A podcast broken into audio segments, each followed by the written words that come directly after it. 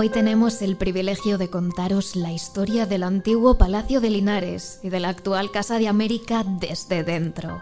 Estamos grabando este capítulo de Terrores Nocturnos en una de las habitaciones de este mítico edificio ubicado en pleno centro de Madrid.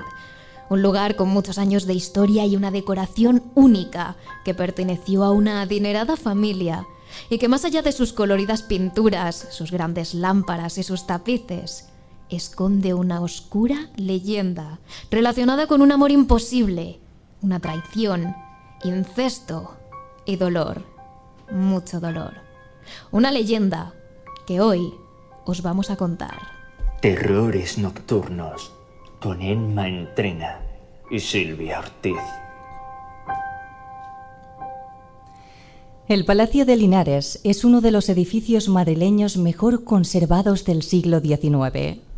Su construcción comenzó en el año 1877 para servir de residencia de los marqueses de Linares, quienes se mudaron allí poco tiempo después, en el 1884, aunque la decoración interior se completó en el año 1900.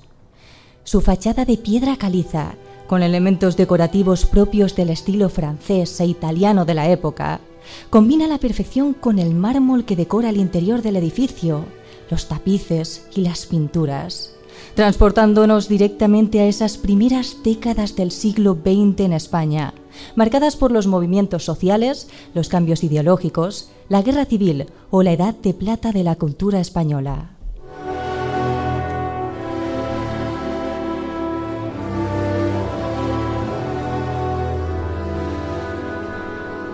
Cuenta la leyenda hace muchos años un empresario llamado don Mateo Murga Michelena y su mujer tuvieron un hijo al que llamaron José Murga y Reolid, conocido en el centro de la capital por pertenecer a una de las familias más adineradas, con negocios de ultramar e inversiones en un nuevo medio de transporte clave para el desarrollo económico del país, el ferrocarril. Nacido en 1833, el joven se educó en Alemania, Francia e Inglaterra, convirtiéndose así en una de las personas más cualificadas de la ciudad y al que muchos le auguraban un futuro brillante. Cuando volvió a Madrid, además de pasar tiempo con su padre, aprendiendo de él y de las empresas que algún día pasarían a manos de José Murga, al chico le encantaba pasear por las céntricas calles de la capital y admirar su paisaje. Una mañana, mientras paseaba distraído, se tropezó con una chica, la cual se disculpó repetidas veces al ver de quién se trataba. La joven llevaba puesto un vestido de color negro, con una mantilla blanca, y José Murga enseguida supo que se trataba de una cigarrera. Una muchacha sin dinero, sin recursos y en ocasiones sin un techo bajo el que dormir, que se buscaba la vida vendiendo cigarros. Una imagen que había visto numerosas veces no solo en Madrid, pero que en esa ocasión le llamó mucho la atención. Esa chica, esa cigarrera, no era como las demás. Sus ojos claros y profundos despertaron en él algo hasta ahora desconocido. Este pequeño incidente hizo que los jóvenes entablaran una conversación. Fue breve, apenas unas preguntas por parte de él y unas tímidas respuestas por parte de la chica. Su nombre era Raimunda. Solía vender cigarros en esa zona y sí, al día siguiente estaría también allí, a la misma hora. Y así fue, los dos volvieron a hablar. A partir del tercer día, tanto uno como otro acabaron soltando una pequeña sonrisa durante la conversación. Así fue como ese inusual encuentro se acabó convirtiendo en costumbre y los dos se enamoraron perdidamente.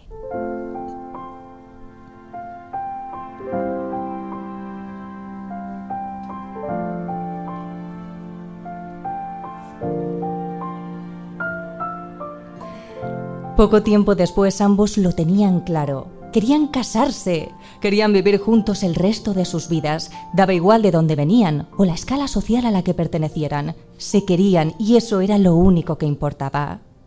El joven decidió entonces decírselo a su padre, y tal y como esperaba, éste reaccionó de la peor forma posible.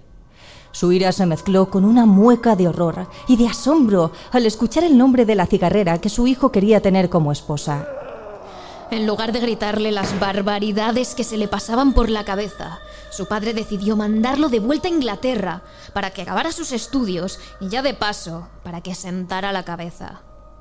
Pero la distancia no era impedimento para un amor joven y en cuanto el padre de José Murga falleció a causa de un infarto, el chico se presentó en la capital y le pidió la mano a Raimunda, que aceptó sin dudar.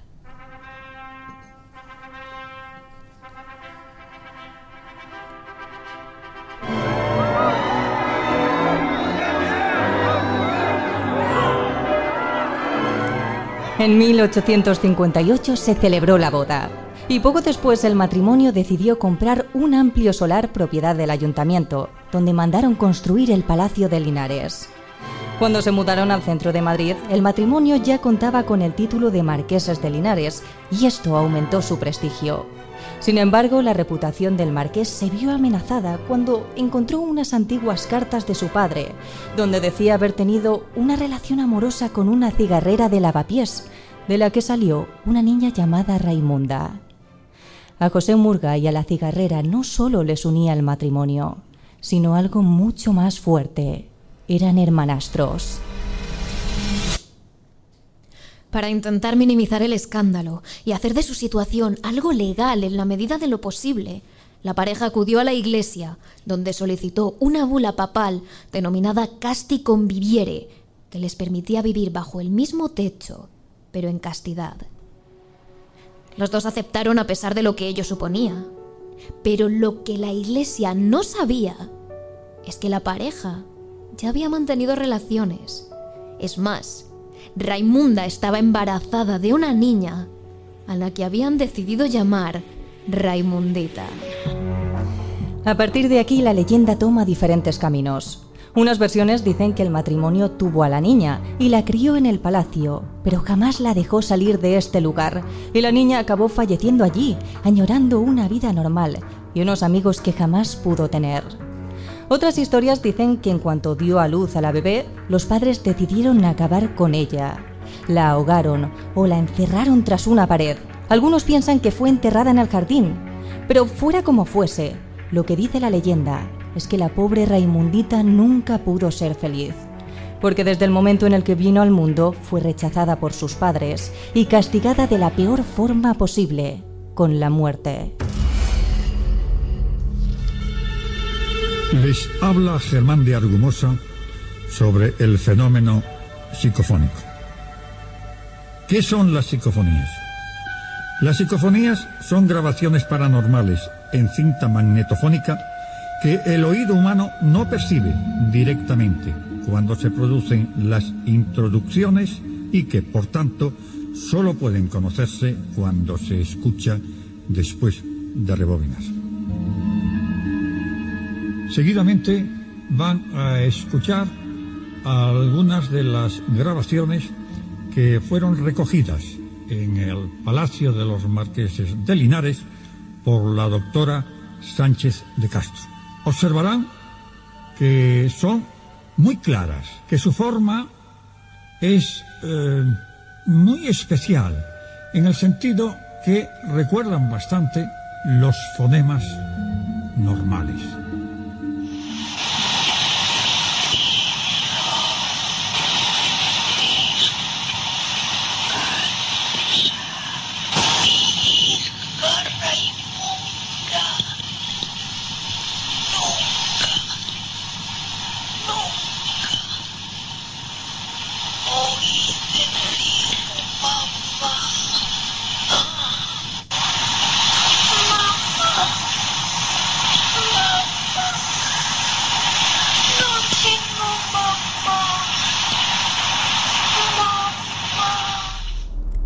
Las psicofonías que acabamos de escuchar fueron recogidas aquí, en el Palacio de Linares, a principios de 1989 y publicadas en la primavera de 1990 en la revista Tiempo, que junto a sus páginas traía un cassette con esta grabación. Mensajes donde se pueden escuchar palabras como mamá e incluso frases completas como yo no tengo mamá que se le atribuyen a Raimundita, la hija de los marqueses.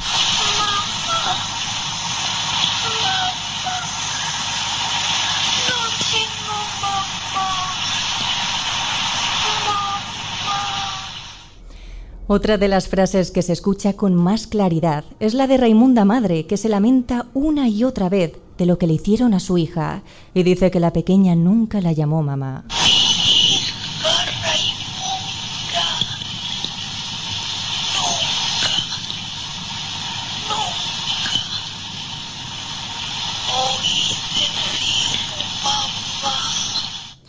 A partir de entonces, la leyenda que os acabamos de contar comenzó a resonar por todo Madrid. La repercusión de estas psicofonías, compartidas por la doctora de Medicina y Psiquiatría Carmen Sánchez de Castro y su equipo, incrementaron la curiosidad de los ciudadanos por ese antiguo palacio que tanto tiempo había permanecido cerrado. El éxito de las ventas de la revista hizo que en apenas unos días la leyenda saltara a todos los medios. Salieron libros hablando del tema, reportajes, entrevistas a parapsicólogos que habían visitado la estructura y tertulias donde se discutía si estas grabaciones eran reales o si se trataba de un montaje.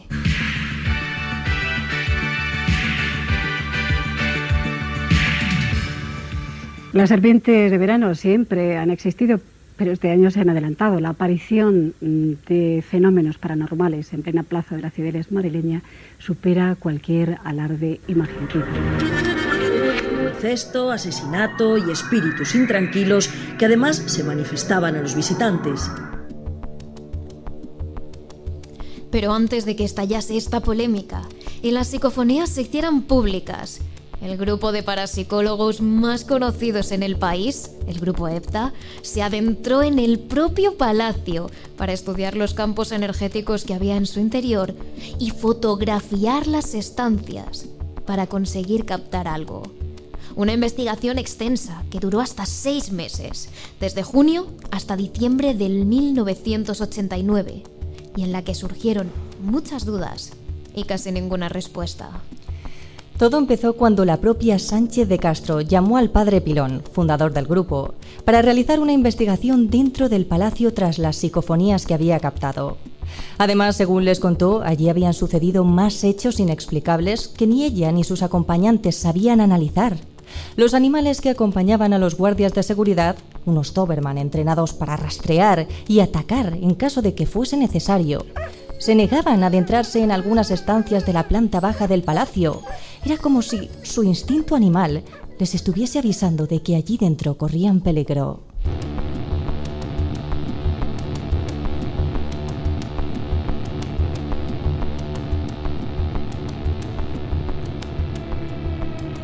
El padre Pilón explicó a los medios de comunicación que el campo magnético de aquel lugar estaba alterado por las corrientes de agua que había debajo de él.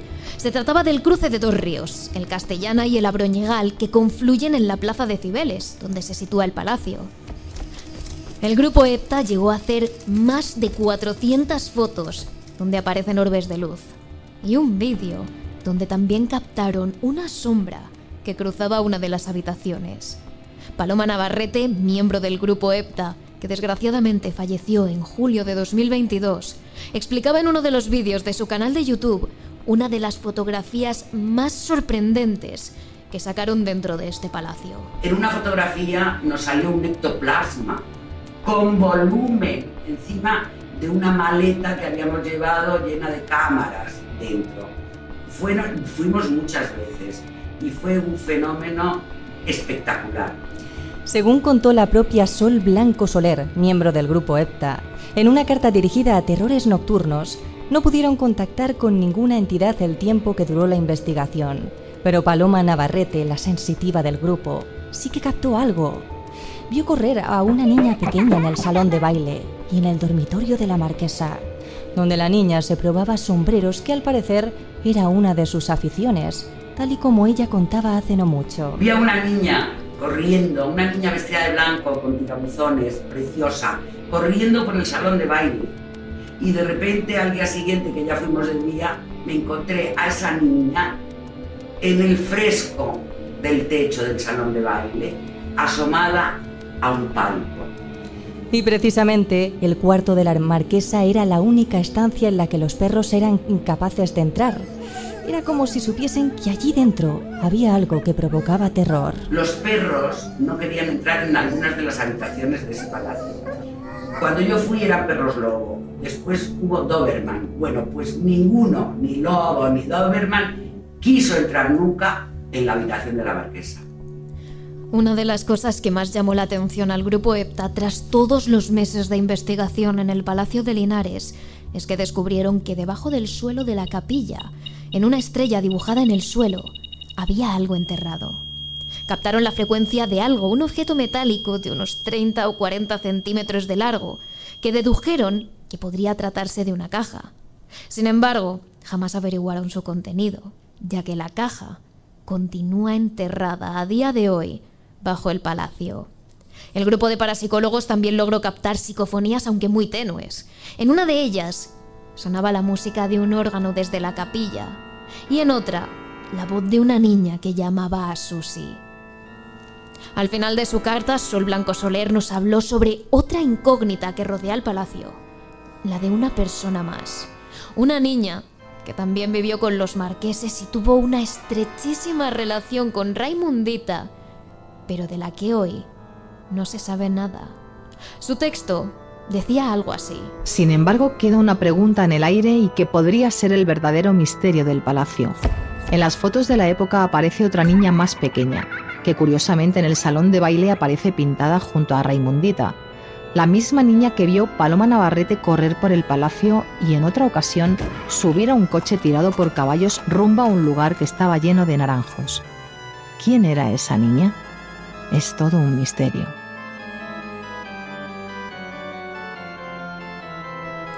Aunque se desconoce su identidad, la pequeña podría formar parte de la vida de los marqueses y de su historia real, porque más allá de la leyenda existen registros de los antiguos dueños del palacio cuya trayectoria es algo diferente. De hecho, en cuanto salió a la luz la leyenda, hubo quienes desmintieron esta historia desde el primer momento, basándose en archivos históricos. Uno de ellos fue el periodista español Torcuato Luca de Tena, el 6 de junio del año 1990, en un artículo muy detallado escrito para el periódico ABC. En él, Luca de Tena aporta varias claves que hacen ver que esta historia es imposible. Don Mateo Murgano pudo escribir una carta a su hijo advirtiéndole que no se casase con doña Raimunda Osorio para ser su hermana, por la drástica razón de que había muerto años atrás, antes de que se casaran. No estaba de viaje cuando su hijo se casó en secreto, salvo que por ello no se entienda que del viaje no se retorna.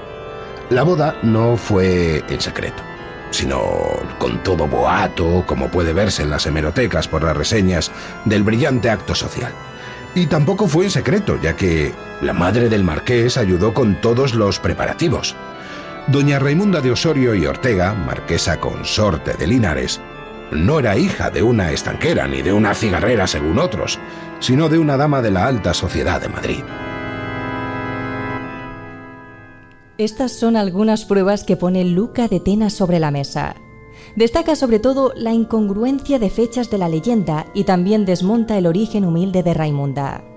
Aunque es cierto que el propio Luca de Tena era marqués y un gran defensor de la nobleza, como se puede ver en estas líneas que escribí en el mismo artículo. Tratar a un matrimonio radicalmente ejemplar de asesinos, emparedadores, adúlteros, parricidas, sin aportar un solo testimonio, ni siquiera un rumor de la época, no solo una ligereza, es una infamia. Sin embargo, aunque la leyenda no sea cierta, eso no quiere decir que el Palacio de Linares esté libre de actividad paranormal. Lo cierto es que incluso si Raimundita nunca hubiese llegado a existir, sí parece que los ecos del pasado resuenan en este palacio, en forma de presencias paranormales. Y lo decimos porque en Terrores Nocturnos hemos hablado con algunos antiguos vigilantes de seguridad del Palacio de Linares que cuentan que no volverían a hacer un turno de noche aquí. Nunca jamás.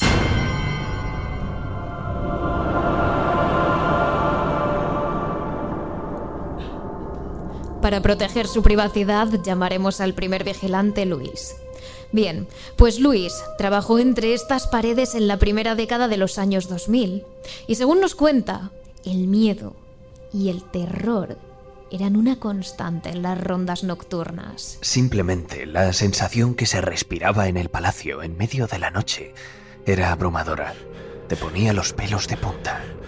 He trabajado en muchos otros lugares y nunca he tenido esa sensación.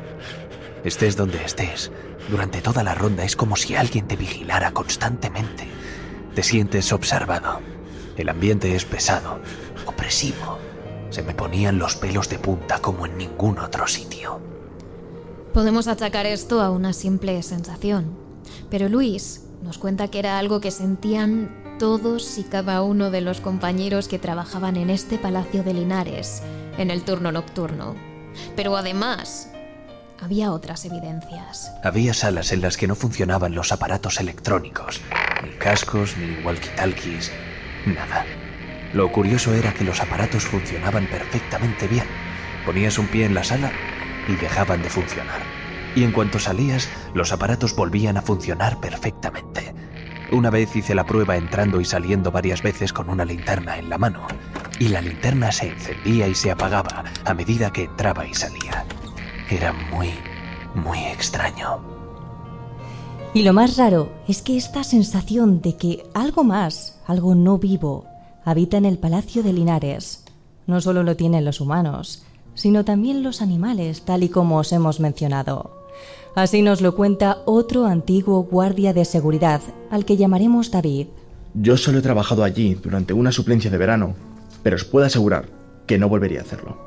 En tan solo unos meses pude comprobar que todo lo que se dice sobre que este sitio está encantado es completamente real. Yo trabajé con perros en las rondas y doy fe de que había algunas salas en las que era imposible hacerlos entrar. Todos los perros se quedaban parados a la entrada de las mismas salas, con la cola entre las piernas, y por más que tirabas de la correa, era imposible que pasaran. Es más, pese a ser perros entrenados y muy dóciles, hasta te llegaban a gruñir, y eso era algo que no solía pasar. Me sorprendió mucho que no fuera un solo perro, eran todos, y que siempre eran las mismas salas. Además, sí es cierto que eran justo las salas en las que los vigilantes nos sentíamos más observados, y sobre todo sentíamos que hacía mucho más frío que en el resto del lugar. Y no solo los guardias de seguridad parecen sentir estas presencias paranormales en el lugar, también el personal de limpieza lo ha hecho.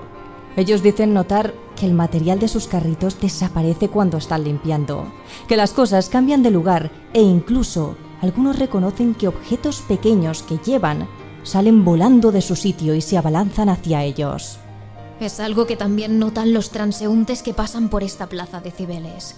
Algunos con los que hemos podido contactar nos han comentado que han observado orbes blancos y brillantes, e incluso una figura femenina de color blanquecino y reluciente en las ventanas del palacio. Otros, como Raúl, dicen haber sido testigos de sonidos que podrían venir del más allá. Eran alrededor de las 3 de la mañana.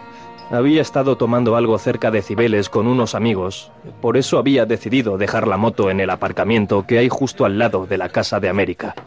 Así que cuando decidí dar por terminada la fiesta, fui hasta allí para recogerla. La verdad es que la calle estaba llena de gente, lo normal por la zona. Pero el palacio estaba ya cerrado y tenía las luces apagadas. Sin embargo, mientras le quitaba los seguros a la moto, escuché perfectamente cómo el sonido de un órgano salía directamente desde dentro del edificio. Y era imposible que alguien físico, alguien humano, lo estuviera tocando, porque eran las 3 de la mañana y el palacio estaba cerrado. No debería quedar nadie dentro. Ni siquiera sabía si había un órgano dentro, la verdad. Pero sé que se me erizó la piel de la nuca y el pelo de los brazos. Tuve un sentimiento rarísimo, como de escalofrío. Pero lo más extraño es que veía a la gente pasar y pasar por delante, y yo era el único que parecía escuchar ese sonido. Por lo tanto, podemos decir que quizás ambas partes de la historia sean reales. Puede ser que lo que dijo Torcuato Luca de Tenas sobre la leyenda del Palacio de Linares, que cuenta el emparedamiento de Raimundita, solo fue eso, una macabra leyenda que no tiene base real.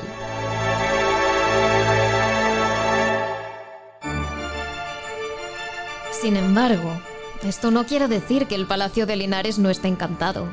Muchos parapsicólogos han comprobado los hechos misteriosos que aquí ocurren.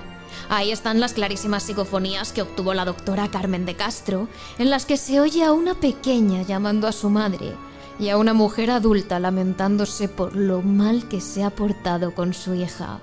Psicofonías que encajan en la historia del Palacio de Linares. Unos audios que, por cierto, muchos medios de comunicación y expertos en lo paranormal han querido tomar por falsas. Pero nunca nadie ha conseguido demostrar que no fueran reales. También está la investigación del grupo EPTA, en la que se demuestra que hay orbes de luz, que los perros temen este edificio, o que el espíritu de una niña de ricitos dorados corretea por el palacio. Y por supuesto, también están los testimonios de trabajadores y visitantes que han vivido experiencias paranormales en sus propias carnes. Es decir, aunque Raimundita no existiera y nunca hubiese estado en este palacio, está claro que hay otras presencias, otras almas encerradas aquí, que vagan por estos pasillos y que es posible que ahora mismo se encuentren en esta sala junto a todos nosotros. Así que quizás deberíamos cuidar nuestras espaldas.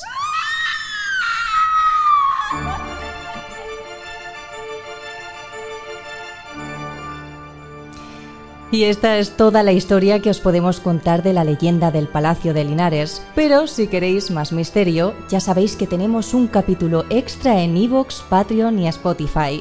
Y esta semana os contamos uno de los casos más impactantes y desconocidos del grupo EPTA, el podólogo asesino.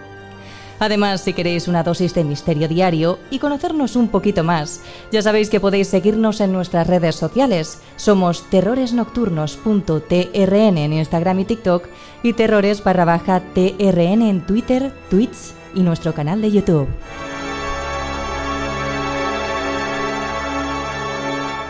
Terrores Nocturnos, realizado por David Fernández Marcos.